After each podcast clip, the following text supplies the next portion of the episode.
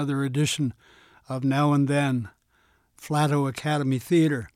My name is Randy Reed, and before we get too far into the show, here we go.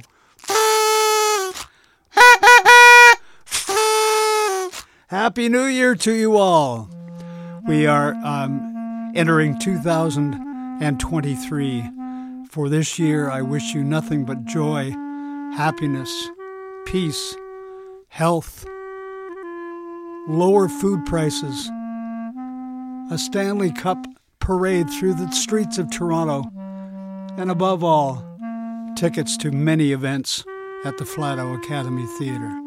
Auld Lang Syne also goes out to my Scottish friends and family who will be celebrating Robbie Burns Day on January the 25th.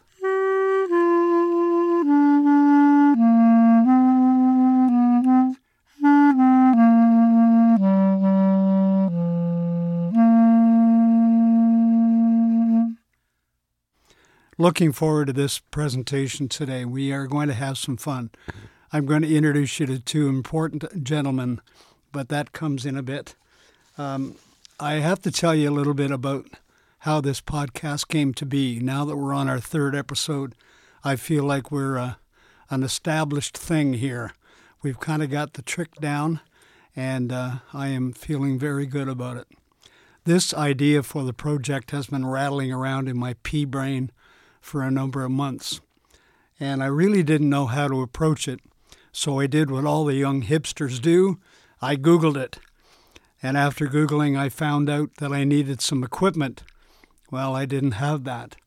And then I found out that I needed to have some computer expertise, which I do not have. I also found out that I needed a little bit of editing ability and recording ability, which I didn't have either.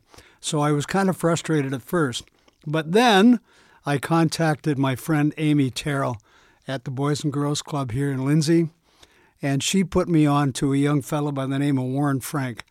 Now, Warren Frank, I met him a few years ago while he was the lead singer of a band called the Kents. And it turns out he works at the Boys and Girls Club and is a talented, very talented producer and engineer. So he has been my right hand man right from the beginning, and I want to thank Warren for that. Um, also, he put me in touch with another fellow who works at the Boys and Girls Club, whose name was William McGinn. I realized kind of early on that we were going to need some social media presence to get this thing off the ground, and William has been a godsend that way. He has provided us with the website and the email and all the necessary social media things that we needed to have, along with finding places to put this podcast. So, William, thank you very much as well. And I also wanted to have a female voice in the podcast. And through um, a former colleague of mine, Jessie Kennedy, she put me in touch with a young lady by the name of Renee Frank, who coincidentally happens to be Warren Frank's younger sister. Renee has provided some great uh, episode segments so far this season. Um, she is the uh, the voice of Mary the Ghost, which we'll be hearing from shortly. She was also uh, Elsie Janis in the first episode, and she has been terrific. So thank you very much, Renee. I also have to thank um, a couple of regular contributors who you won't be hearing from this month, but you will be hearing from starting again in February, and that's Ian McKechnie, and um, the general manager of the Academy Theater, Mr. Craig Metcalf. So thank you both, gentlemen, very much for your contributions thus far. So I have a feeling our friend Mary is in the house. Are you there, my friend? I'm right here, Randy. How are you? I'm doing well, and you? I'm fine, thanks. Although, folks say I'm always looking a little pale. For people that may be joining us for the first time, Mary is the resident ghost spokesperson for the Academy Theater. She has been there since the very beginning back in the 1890s and has seen it all. Mary, I've got to tell you that much of the feedback we've gotten from the last episode includes how impressed folks were with your beautiful singing voice. oh my, that's wonderful. I do enjoy singing. I think that maybe we should make that a regular spot in our upcoming episodes. Mary's Vaudeville Tune of the Month. What do you think? Terrific! I'll choose a different tune every month, and with your help on guitar, we'll show the folks some of the wonderful songs that came through our glorious theater. Now, Mary, do you know who we have this month? Boo, I mean, who? Ray Marshall and Jim Brown. Oh my goodness! Two of my favorite gentlemen! Oh, and they did so much to help keep the theater going. I'm certainly looking forward to hearing from them. Well, then stick around because they are both going to be featured this month. Don't go far, Mary. We'll be checking in with you later. I'll be right here when you need me. Okay, I would also like, before we get into our guest this month, I would like to give a shout out to a young fellow by the name of Denny Grignon. Denny has been around this town for a long time as an entertainer, a comedian, a radio host, and a podcast host. His podcast, The Advocate podcast, has been around for a number of uh, episodes now and is doing very well. And uh, I want everyone to know that after we did episode one back in November, the very first person that reached out to me, before any family or friends even, was Denny. He sent me a lovely email complimenting us on our, our job well done, and I really, really appreciate it. So, Denny, thank you very much, and Happy New Year to your family.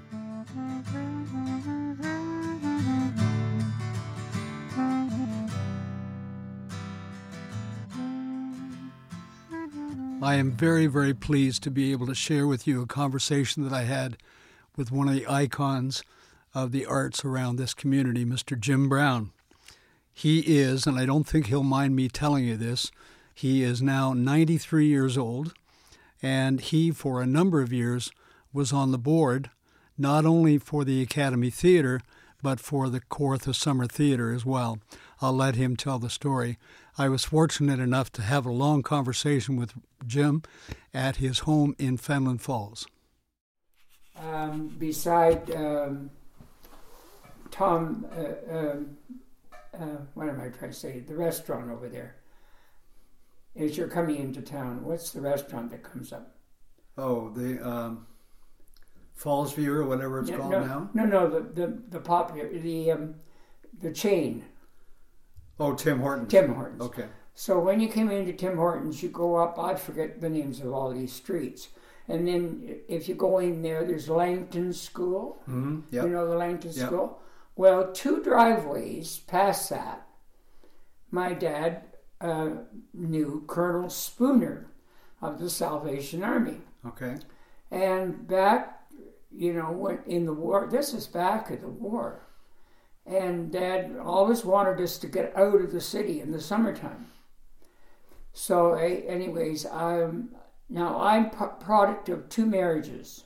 My dad's second wife. Okay. So my brother was uh, oh, 10, 12 years older than me, and my sister was even older than that. And then I came along, so I'm the little guy down here. Okay. thing. So um, Dad was most anxious that we get out of the city, particularly in the summertime. So Colonel Spooner said to him, it was one of his clients. Colonel Spooner said to him, "Listen, I have a cottage up on on the river going out into Sturgeon Lake. Would you be interested in renting it?" So Dad came home and he said, "I've rented a cottage for the summer." And we said, "Oh wow, this is great!" so up we came, and then we did that for three summers. And then um, my dad came home one night and he said, "You know that place up at Fenelon Falls?" And of course we're all yes, yes. He said, "I bought it." Well, my mother nearly passed out. She jumped up and screamed, "You bought it! Oh my goodness! How are we ever going to pay for it?" you know, that was her first. Do you know how much she paid for it? Not very much, I'll bet you. Eighteen hundred dollars, and that included the cottage and all the stuff in it. A boat and a motor all went with it. Oh my. And of course, then we just expanded from there. So when Dad died, um, he, um, uh, my brother and sister, of course, were well and well established. I wasn't married, and I was the single one. So Dad left the cottage to me. And then I had friends that were, oh, they were in the building and all kinds of and architectural and stuff. And pretty soon people were saying to me, if you could see it over there, you came in on the top, you went down onto this level where the cottage was, and then you went down to the lake. Okay. So it was really built on three levels. So Eric said to me, he was the architect, why don't you put a, a second story on this place? You can enter from the top up there and winterize it. So the more I thought about it, the more I thought, hey, maybe this is a good idea. So I got him to draw up the plans. I got, um, you know, a couple of builders who said they'd be interested in working with me. And we put it up and we did it and we winterized it all. And then I had a home to retire in. Great. So this leads you. I'm leading you into this. so, anyways, um, uh, and of course, I was doing in North York teaching, but then I was starting to do a lot of music because I was getting more involved in music with choirs and bands and orchestras and all kinds of stuff. And as soloist, I studied voice, so I was singing all over the place. And um, a friend of mine up here called me said, Do you know they're advertising for a music coordinator up here in this area? And I said, Wow. So I phoned and I asked if I could have an application. They mailed it out to me. I filled it all in and sent it back. I came up for an interview with about 40 other people and thought that's the end of that. And about 10 days later, I got a call from the superintendent of schools. And he said, Are you interested in this job still? Oh, I said, Of course I'm interested in it. Well, he said, You got it. Starting next September. I said, Wow. Well, of course, I was thrilled to pieces. Gave my resignation in down there, and of course, I was able to get the cottage all done. I wanted to get it so I could live in it right away. Mm-hmm. And everything just went boom, boom, boom. And before I knew it, you know, September came, 1973 and I moved up here and became the music coordinator for all the schools. Right. Mm-hmm. Isn't that great? Yeah. Mm-hmm. We'll be hearing from Jim again shortly, but I want you to meet Ray Marshall. For those of you who don't know, Ray was a longtime general manager of the Academy Theater, and I had a chance to talk to him at his home in Lindsay. I'm here with a longtime friend, Ray Marshall, who worked at the Academy Theater for many years, and we're going to talk about a whole whack of things, I'm quite sure, over the next little while. So, Ray, thank you very much for your time. Mm, thank you. My pleasure. Your involvement in the theater started when? In 1975, I was uh, doing my apprenticeship for Niagara College Theatre Centre out in Calgary. I met Dennis Sweeting, who was at the moment traveling across Canada, talking to actors, directors, designers, and technicians about the upcoming summer of 75. And Dennis got some money from the Ontario Arts Council to take a train trip.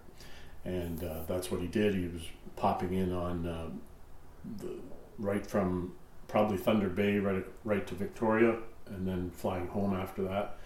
So we stopped in at Calgary. I met him for the first time, told me all about the Academy Theatre and the Kawartha Summer Theatre, which I had never heard of when I was at theatre school.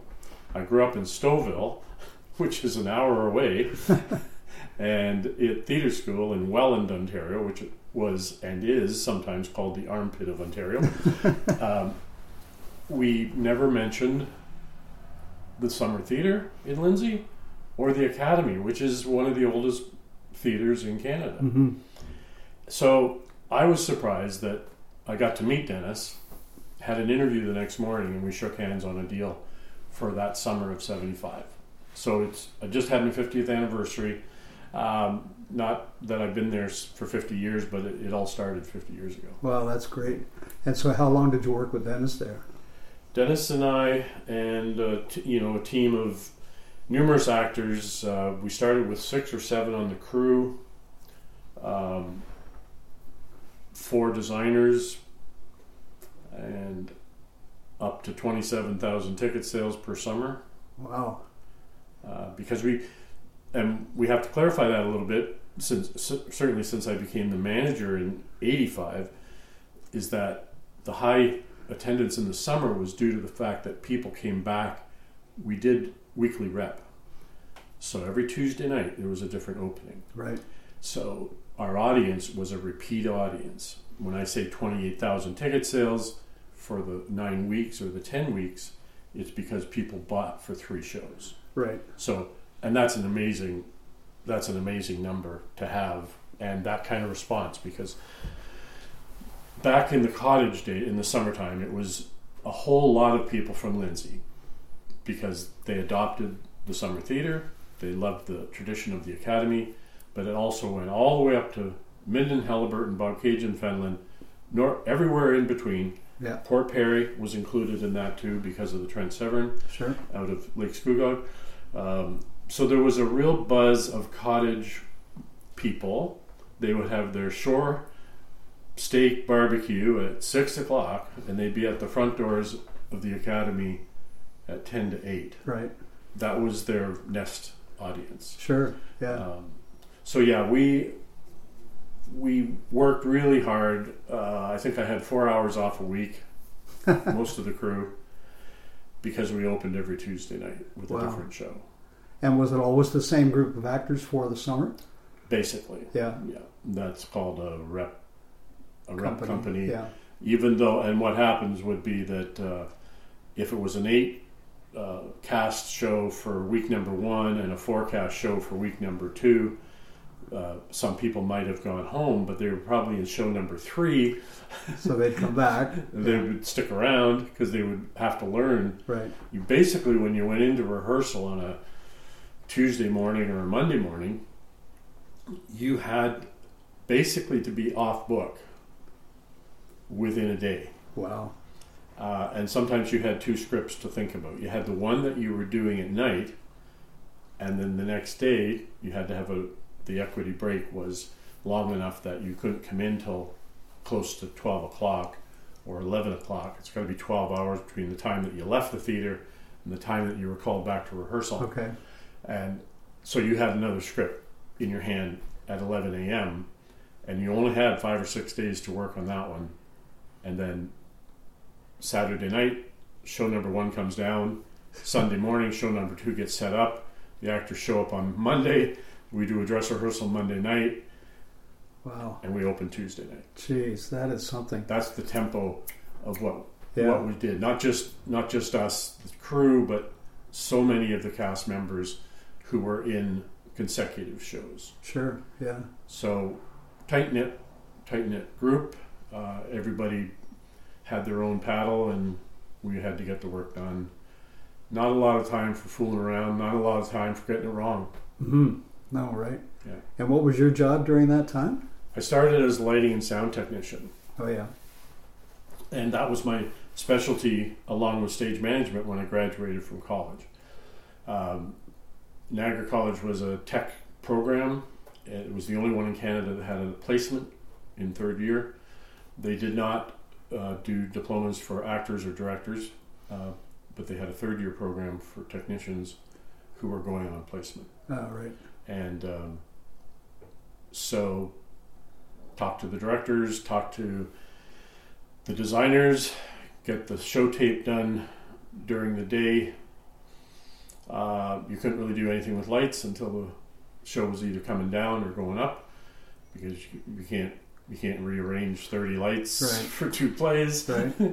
and the inventory got a little better after a while for lighting and uh, used the radio station for all my sound effects records you couldn't go online and pick you know car blo- car blowing up or uh, sound effects So you could you had to find them or Right. make them do them live right. so there was a lot of toilet flushing recording or breaking glass um, gunshots music uh, the directors had to come in with, uh, as best they could, with pre-show and incidental music because our our sources up here were very limited. Right. We had a good record store thanks to Van Halterns Yeah. back in the day, but if the directors were, and if the show was particular for certain types of music, you better bring a keyboard player or the albums that I can use to record off of. Right. And that's that was the director's job. We would talk to them a week or two before or a month before they'd come up and say if, if you're in Toronto or near a good shop, you, you're going to have to find your music Right. because we won't find it up this way. Right. Jeez, that's fascinating. Yeah. After Ray's years with the Corps at the Summer Theatre, Ray left Lindsay and moved back to Toronto. And for a number of years, he worked at the Tarragon Theatre there. And then, well, I'll let him pick up the story when he actually comes back to Lindsay and becomes the general manager. Then, uh, as my family got put together a little bit in the 80s, we ended up buying a house in Lindsay in 85. And by then, I was the general manager for the Summer Theatre, which was a five month contract here in Mhm. Lindsay. And that same summer, the manager decided to give his notice for the academy position. There was only one full time position under that roof at the time, and he he decided to pack it in. I, I applied for the manager's job. I got it, um, and we negotiated what I would do for the summer theater. Right. And who was that manager that? Frank Ferguson, who took over from Maggie Sweeting, Dennis's Okay. wife, Yeah. um, five years prior to. He, he started in 1980. He left in 85. Right. Okay. So there's a there's a, it was a nice it was a nice development. Um, Matthew, our our youngest, he was only one when we moved to Lindsay, and I wasn't really sure all about the front end of the theater, but being at Tarragon, you had to run the building. There wasn't a separate staff for the building. Right. Tarragon's a 212 seat studio theater.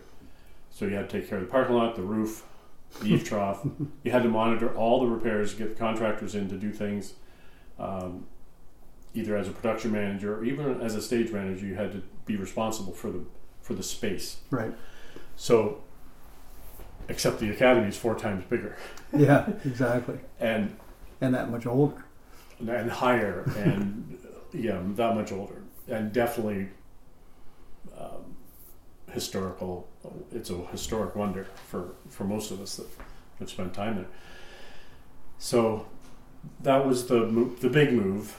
Uh, the board of the directors of the academy that hired me for the manager's position at the time were a little skeptical that I was going to stick around.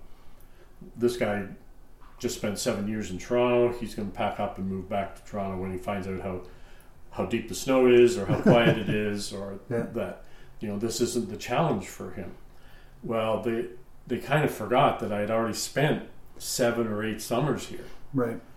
there was a definite attachment to the building um, even though it wasn't in the wintertime um, and i just bought a house Exactly. so yeah. there was no running back to to uh, in fact i was quite glad to make the move and and start a family.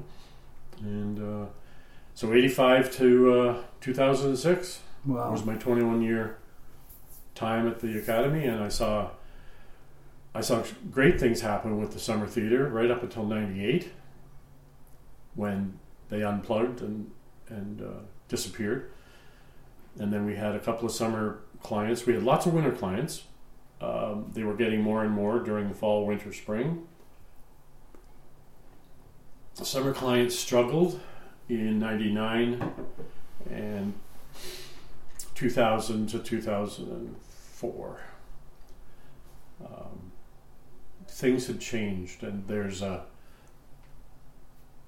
a little bit of how come what happened. The generations that were coming along, particularly my age at the time, you know, 35, 45, 50, we didn't want to go inside in the summertime Right. we were out doing things on trails and canoes and kayaks and Yeah. tents and maybe trips to England or train passes for Britain and Europe. Yeah. Uh, we were thinking Rocky Mountains Yeah. back then, Right. and I think the cottage, the cottage audience, migrated. Uh, Grandpa and Grandpa sold the family cottage on Sturgeon Lake, for instance, hmm and the people that bought it wanted to enjoy the lake. Cottage Lake. Yep. And they might have come from the GTA where by 1985 to 1995, there was still summer theater, but as of 95, 96, the equity company, the professional summer theater, went out by 98. And they can see professional theater in Toronto Mhm. in the winter. Right. They can go now to all the new spaces. Joseph was running, Phantom was running, the Jays were winning. Yeah. You know, like you Lots name it, diversions. it was happening. So there's Yeah. a lot of distraction for ticket sales or audience um, development, hmm and it wasn't happening. And Lindsay wasn't the only one feeling that. Yeah. Um, the Red Barn went down. Jackson's uh, at Jackson's Point. The Muskoka Summer Theater went into a, being a roadhouse, so they just brought in shows that were coming through town or going by. Um, but then Port Hope ended up with the theater opening down there. So there was there was good news and not so good news Right. all along the line. Yeah. And there's a whole you could do an essay on how how that changed, but as they say, nothing does stay the same. hmm And um, Stratford and Shaw went through some really lean years, but because they're the two of Canada's most uh, popular theater locations, you know, the federal and provincial government are not going to see those uh, mountain type pr- productions Yes. go down. But then they started doing musicals, Yeah. right. and Shaw started doing musicals. hmm So you could go and see Hamlet one night, and then you're going to see Superstar the next night. Yeah. So everybody had to shuffle to keep the buses, you know, the bus loads coming, and compete with all of the outdoor events, and try to garner that new audience that was Sure. so Yeah. was so needed. Yeah. It was a long haul. I'll bet. Yeah. I'll bet. And when you started, I mean, obviously you saw great big changes across your 20 odd years at the, as general manager. Um, what were the most significant changes, other than the audience that you just mentioned? What were the most significant changes during that period, do you think? Well, the the academy always had. For instance, it was up for sale in 1953 by Mhm. Mr. Meehan, the owner, until 1963. There was a 10 year period where he had that building up for sale. Yeah. Um, and it was still being used Sort by of. local groups Yeah. for fundraisers. The, some of the, the users even had their own key Really? Mr. Meehan. Wow. That's how dependable these groups were. Hmm. Kiwanis Club, IODE, Harmony Hour Luncheon. Um, I think Rotary Club was still involved with, or just starting to do their travelogues on a monthly basis. Political rallies, too. Some rallies. Yeah. Um, there were a couple of independent producers locally, like uh, Audrey Hauser, for one. Some of the people might remember the Hauser family. Um, and they would do musicals, um, or maybe a church group would want to develop something in their hall and then take it to the theater. Right. Yeah. So there was a lot of, and some bands, Mhm. both schools um, used the theater Mhm. as much as they could. So in 1963, the price tag was eighteen thousand dollars for the Wow. Academy Theater, and that local connection with user groups and people that were caring, and then all of a sudden, there was a board of directors struck for the Academy Theater Foundation, Right. and that was Dr. Service and his wife, Mrs. Service, and the mayor at the time, and a lot of interested people who raised the 18 grand. They also started the Academy Theater's Women's Guild, which you've heard of. Yes. And without the Women's Guild, there wouldn't have been a funding body. And they were the ones that were knocking on doors and and handing out programs for the next month's events. Yeah. And and then the summer theater became an idea when the board talked to Dennis Sweeting and invited him up for the summer of 64 65. We will have lots more with Ray Marshall coming up in future episodes. But right now, I want to get back to Jim Brown's story. Jim Brown is one of the most fascinating guys. And what I'm going to do for this uh, this conversation is just let it run because to me he is fascinating to listen to. So I really hope you enjoy listening to Mr. Jim Brown. Well, of course, in the summer times, because I was up here a lot, um, I had got to know Dennis Sweeting, Mm-hmm. and Dennis Sweeting had said to me, "Do you know anything about the summer theater?" Well, I didn't know until he started telling me about it. Well, he said, "You know, we're connected with the Academy Theater." Now, is this the sort of thing you want to hear? Absolutely, yeah. Okay. He said, We're connected with the Academy Theater, and he said, um, We work closely with them. We're, we're sort of an offshoot. The Academy Theater sponsors the Kawartha Summer Theater, which then became very popular, as you mm-hmm. know. And my God, people were coming from miles to see the Summer Theater. So Dennis, when I he heard that I came that I had been hired, and I came up here, I, it wasn't, I don't think, two or three days before he was on the phone. I need to see you right away. So Dennis Sweeting, you know how I mean by Dennis Yes, I do, Okay. yes. And Maggie, his wife. Yes. Dennis Sweeting uh, came to see me and he said, Jimmy, you're just the kind of person we need on the Kawartha Summer Theater. And I said, um, Yeah, I love that sort of thing. And I've been so involved in Toronto and, you know, singing with operas and operettas and all kinds of stuff and concerts. I said, Yeah, Dennis, this sounds like my cup of tea. Well, he said, I'm, I'm putting your name up right away to come on. So I went on. After two years, they appointed me as the chairman of the board.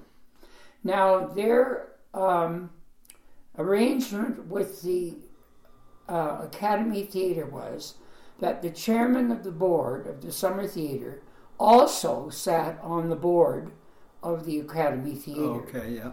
And that's how they kept that close connection, which was a very smart move. So the Summer Theater had its own board. Yeah, it had its Okay. own board. All right. So then somebody from that board was up on the other board. So they kept in close contact with what was going on. And Right. if something was changing up here, it got right down there quickly. Right. If they were doing something here that was going to affect them, it went right up quickly. It was a very smart arrangement. Mm-hmm.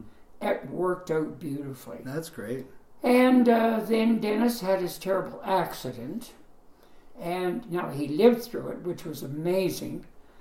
And we had to start getting uh, directors in. We had to start getting, you know. And um, it, so we got a lot of different directors coming in. And Dennis was trying to get himself back, and he wanted to get back into system again. But that whole thing just gradually fell through. It was never going to work the same. Mm-hmm. And uh, I won't mention any names for different ones that came in because I don't want to get them involved. But they were never the same, and of course, we could never work the same. So that the Kawartha Summer Theater um, started to go and do all kinds of things that had was not related to us at all Oh, as see. far as the theater was concerned. And they were doing things that were they were losing money, hand over fist, and we'd always made money. I mean, we were self persevering, Right. and we donated a chunk of money every year to the Academy Theater, which was really helping them go because then we're, they were having support. So that when they went to the city, the city was then starting to support them with for their taxes and things. So it was a wonderful operation that was going on, but because of some of these people that were coming in and starting to change, they wanted to change the whole outlook of the Kawartha Summer Theater. And it just didn't work. Yeah. And before you knew it, so of course when that happened, um, I oh no, before that happened, a couple of years before that happened, actually, they asked me the the the, court the, the um, Academy Theater asked me to please come on their board. They wanted me on the board, so I said okay. Now there was the other Jimmy Brown. Do you remember Jimmy Brown No. clothing? No. Oh well, he had a clothing store in Okay. Lindsay, and his name was Jimmy Brown. Yeah. And so when I first got involved and here was my name, Jimmy Brown, coming up, James Brown. We were starting to get all kinds of confusion. Our, our mail was going the wrong way. You wouldn't have believed it. It was just a howl, an absolute howl. So, anyways, um, then Jimmy Brown was on the summer theater, and Jimmy said to me, "Listen, I'll I'll take over. I'll I'll become the chairman in your place if you like. If you want to go up, because I wanted to go up and be part of the Academy Theater." And so I moved up, and uh, just as a board member mm-hmm. to start. And as the years went by, we st- I started to get more involved with, with the different parts of the board. And then, of course, I was elected chairman of the board for several years. And what year would that have been? And know? I'm really trying to, and I knew you'd ask me that. that had to be in, I don't know, if there's any records of the theater, if anybody's kept records of the theater, that will be in there. Okay. Because, and then when I was appointed the chairman, I was on the board for three years, and then I was appointed the chairman. So it was probably was like early early eighties, maybe. Quite, hmm? Early eighties, maybe. Um, could have been, or the early nineties. Okay. Yeah. We'll we'll find that out. Yeah, I think I think it'll be somewhere written down. Yeah. There must be somebody's somewhere. You must be able to find stuff. Yes. That people kept people were keeping records yeah. of because we had a secretary, and you know, I mean, the board had all of the appointments of uh, going organization. Sure. Yep. And so there was somebody keeping track of all the different things that went in, and I can't remember now. It's been so long ago. I can't remember who was who, you know. Yeah. But we had a wonderful board, and oh my God, the stuff we did was really exciting. And what what was the function back then of the board? What, what well, the function of the board was to be, um, I think, basically we had communication with um, the um, Ontario government through the um, what's that? What was that program called? Um, Heritage. Okay. And the government, and we got in with the government, and we had meetings with the government, and pretty soon the government were supporting the Academy Theatre. Hmm. They were giving us money every year for production and you know operation. Right. So that went on. And now I don't know whether that still goes or not. I don't know what has happened.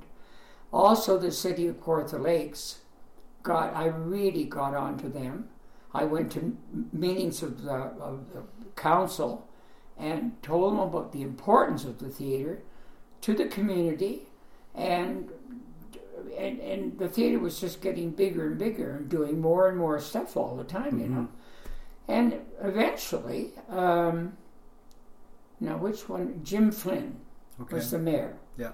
And Jim Flynn said to the council, We've got to support the theater. We should have been doing this for years and years. And so suddenly, the, the council was supporting the theater and giving um, a grant every year to the theater to operate. So things gradually got better and better and better, and we started to you know, involved between the government and the town, things really started to, to go. Right, and it would have been the town of Lindsay back then, not not the city Kawartha Lakes, right? No, that's yeah. right. Yeah, town yeah. of Lindsay, right. right. Okay. And then, of course, um, I, well, I retired. I mean, I just gradually retired. I've been on for years and years. But in the meantime, of course, in 1978, um, I was approached by Sir Sandford Fleming College to talk about forming a community choir. And I thought it was a great idea, but didn't think it would ever come off. Mm-hmm. So we had a meeting. We put a notice, big notice in the newspaper. Anybody wanted to sing and be part of a choir, the whole thing. And we had a meeting in the fall of 1978 and I was amazed. I said, Well, they said to me, How many people do you need to form a choir? And I said, Well, I think we would have to have 20, 20 plus people if you're going to have a choir. Sure. So we called this meeting. I went that night having no idea what was going to happen. and there were 61 people Wow. came out. Mhm. Well, I couldn't believe it. and I said, Are you people sure you want, you know? I just thought they were, but they were keen. They really were keen. Yeah. So we decided we'd start the choir up in 1979 in January, and the second Monday of every month would be choir practice. Yeah. And then we gradually added more practices as we needed them. Right. So that and it just started to go, and that choir got up to be a 150. Isn't that wonderful? You know, it's amazing. Well, I've written a lot of stuff. There's only little bits in there, but there are little bits in there. Yeah. And so that was another facet that I got into as far as this was concerned. Right. And uh, as far as the Academy Theatre was concerned, it, it really ran extremely well on its own for many, many years. and then I went off the board, I retired. And other people came on, and some people were very successful um, at running it and seeing that it was going. Um, you would get, I would think again, it's got to be somewhere written, you know, each as each chairman came on, you'll have that written down somewhere in, in, Yeah. in the theater uh, di- dialogue, I think so. Many thanks to Jim and to Ray for joining us on this episode. Both fascinating characters to listen to. Normally, Craig Metcalf would be with us to talk about upcoming events, but as is often the case, January is a very slow month at the theater. So I thought that I would just kind of run down some of the events happening in February because that is a usually busy month, and this year is no exception. Um, we're going to be talking to um, a couple of these people in the next episode, but I want to mention, first of all, on February 5th, Miss Jann Arden will be there, which is a great big coup for the theater to get Jann Arden. Her show on February the 5th will be a fundraiser for women's resources, and I'm sure it will be a packed house. On Thursday, February the 9th, there's a show called Hipprov, which should be very interesting. It features um, an improv group along with a hypnotist, and I'm looking forward to seeing seeing the uh, the outcome of this. It's supposed to be quite interesting to watch. Thursday, February the 16th, will feature one of the rock and roll legends around here. Mr. Kim Mitchell will be bringing his rock and roll duty to town. That's on the 16th of February. The 18th of February features a show called Lennon Live, the John Lennon tribute, featuring the wonderful music of Mr. John Lennon. And then on February the 20th, Splash and Boots will be here, a special kids attraction, and they are getting rave reviews everywhere they go. That attraction will be happening on the holiday, Family Day, on February the 20th. So make sure you get your family out to that. Okay, so that's a wrap for our January episode. Thank you very much for joining us. We look forward to bringing you more information, more stories, more memories, and all kinds of good stuff around the Academy Theater in the coming months. Have yourself a great day, and don't forget to support the arts. It's important.